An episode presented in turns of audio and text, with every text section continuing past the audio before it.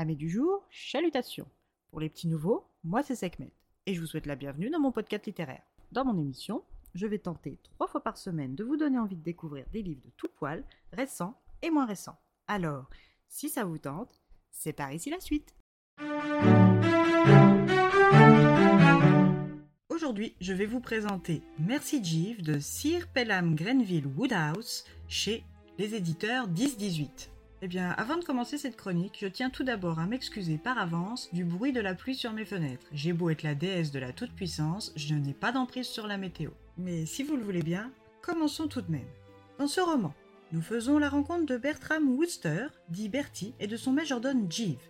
Monsieur Bertram s'est pris d'amour pour le banjo quelque temps avant que nous faisions sa rencontre et s'applique à pratiquer de son instrument deux heures chaque jour. Il a pour objectif de se perfectionner afin de pouvoir se produire sur scène avec un groupe. Un matin, son fidèle majordome vient lui annoncer une visite qui aura lieu dans la journée. Bertie est loin d'être enthousiaste à la perspective de devoir recevoir Sir Roderick Glossop. Il faut avouer que les deux hommes ont un passif houleux en commun. Sir Roderick, médecin psychiatre de profession et ami du père d'une ravissante jeune femme prénommée Pauline Stoker, a fait des pieds et des mains pour faire rompre les fiançailles entre Bertie et Pauline. Il estimait ce dernier instable psychologiquement et indigne de la fille de son ami. Avant cela encore, il avait tout fait pour l'éloigner de sa propre fille, avec qui Bertie était fiancé aussi. Bref, Sir Roderick ne tient pas en haute estime Bertram et le lui a toujours fait sentir et payer. C'est dans ce contexte relationnel que les deux hommes sont censés se retrouver. Bertie, en bon optimiste, pense que le vieux Glossop est venu s'excuser du tort qu'il lui a fait dans le passé, et fort de cette conviction, accepte plus sereinement la venue prochaine de cet homme dans son appartement londonien. Lorsque l'heure de la confrontation est là, Bertie tombe des nues, car Sir Roderick est là pour plaider la cause de sa patiente qui n'est autre que sa voisine du dessous. Il le somme donc d'arrêter la pratique du banjo qui joue négativement sur les nerfs de Miss Tinkle. Bertram refuse, se braque et met à la porte Sir Roderick. À peine quelques heures après leur entretien, Bertram reçoit un ultimatum de son propriétaire. Soit il arrête le banjo, soit il quitte son appartement séance tenant. Pour Bertie, c'est sans hésitation qu'il quitte son appartement. Mais là où le bas va commencer à blesser, c'est lorsque son précieux Jeeve lui annonce prendre congé car lui non plus ne supporte plus sa pratique instrumentale. C'est donc contrarié et sans toit qu'il part se balader dans Londres à la recherche d'un repas. En quête d'une bonne table pour le déjeuner, il tombe sur son vieil ami d'Eton, Lord Marmaduke Chuffnell. Ce dernier est un propriétaire héritier terrien et possède un château et un village avec de nombreux cottages. Les deux hommes s'accordent sur la location d'un cottage, Bertie emménage dans la foulée. Mais malheureusement, sans Jeeve qui s'est déjà engagé auprès de Chuffy à Schneffney Hall. Quelques jours après son aménagement à la campagne avec son nouveau majordome Brinkley, il est invité chez son voisin et logeur Chuffy.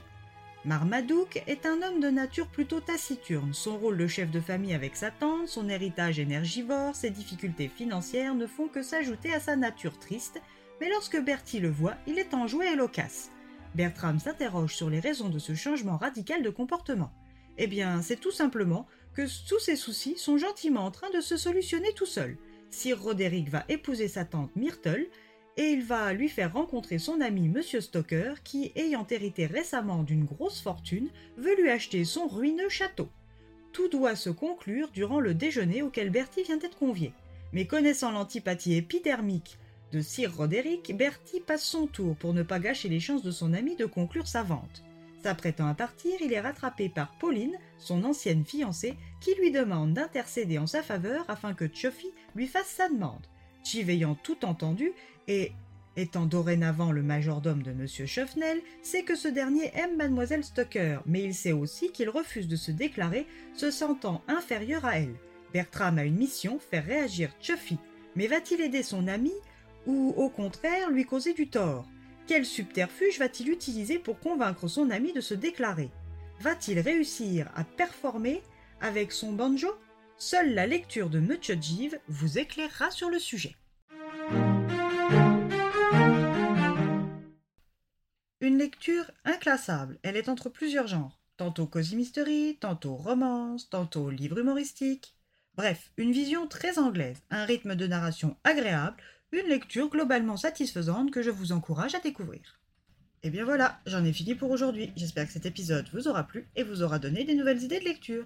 Si vous souhaitez découvrir d'autres petits bonbons littéraires tout droit sortis de ma bibliothèque, je vous retrouve le mardi 20 décembre prochain pour un nouvel épisode. Et si d'ici là je vous manque de trop, n'hésitez pas à me rejoindre sur mon compte Instagram, les lectures de Sekhmet. Il s'y passe toujours quelque chose, ne l'oubliez pas. Sur ce, chalut les amis et à la prochaine